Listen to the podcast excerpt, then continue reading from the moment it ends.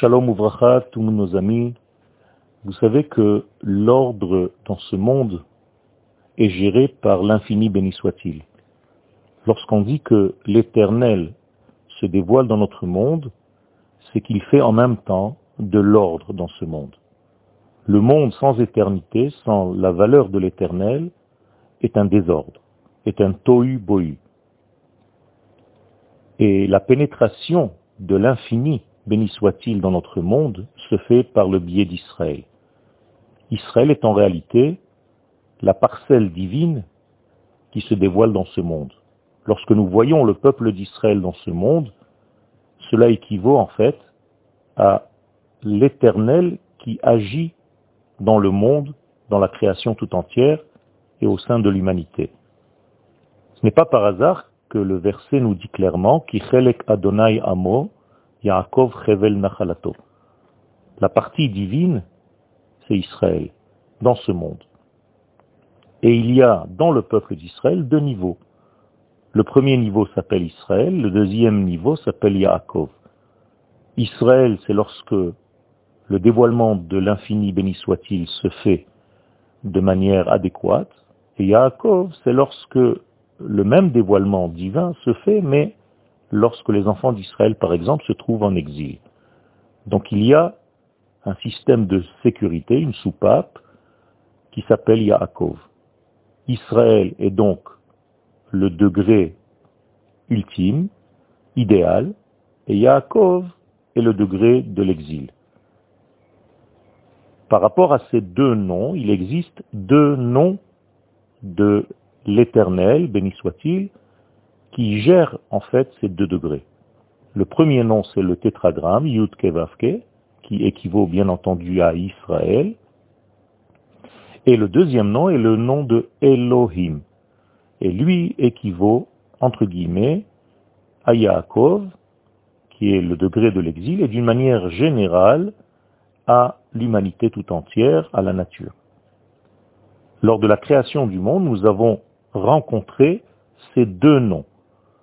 Il est dit dans le livre de Bereshit, Vayitzer Adonai Elohim et Ha'adam. Traduction, qui a façonné l'homme, d'une manière générale? Eh bien, Yud le tétragramme, puis Elohim. Les deux noms apparaissent dans ce même verset.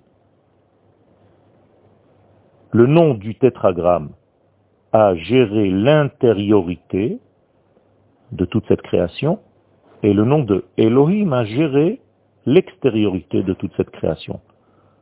Et de l'intériorité de cette création est issu le peuple d'Israël, comme il est dit donc dans le verset, qui chelek yutke vavke amo.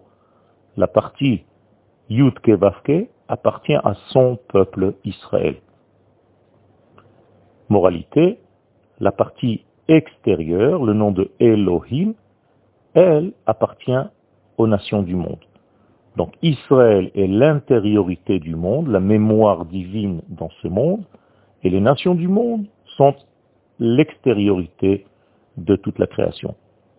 Il est nécessaire d'avoir les deux parties, bien entendu, puisque l'intériorité a un devoir vis-à-vis -vis de l'extériorité de lui informer, de l'informer, de lui donner un sens et de faire avancer pour l'amélioration de toute cette création tout entière, du monde tout entier, de l'humanité.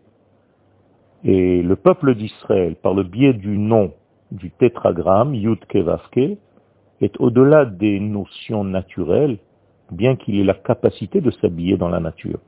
C'est pour ça que le tétragramme n'a pas de temps. On peut écrire Haya, Hove, Iye. Il était, il est, il sera. Alors que le nom de Elohim est en valeur numérique la nature, Ateva. Autrement dit, nous avons ici la combinaison de deux noms, un nom transcendant, Yudkevavke, et le deuxième nom, un nom immanent, qui s'occupe de l'immanence, du dévoilement divin dans ce monde. Cette combinaison de ces deux noms, en réalité, c'est elle qui a vu la naissance de l'homme, la première création de l'homme, pour que l'homme gère et l'intériorité de ce monde et l'extériorité de ce monde. Bonne journée.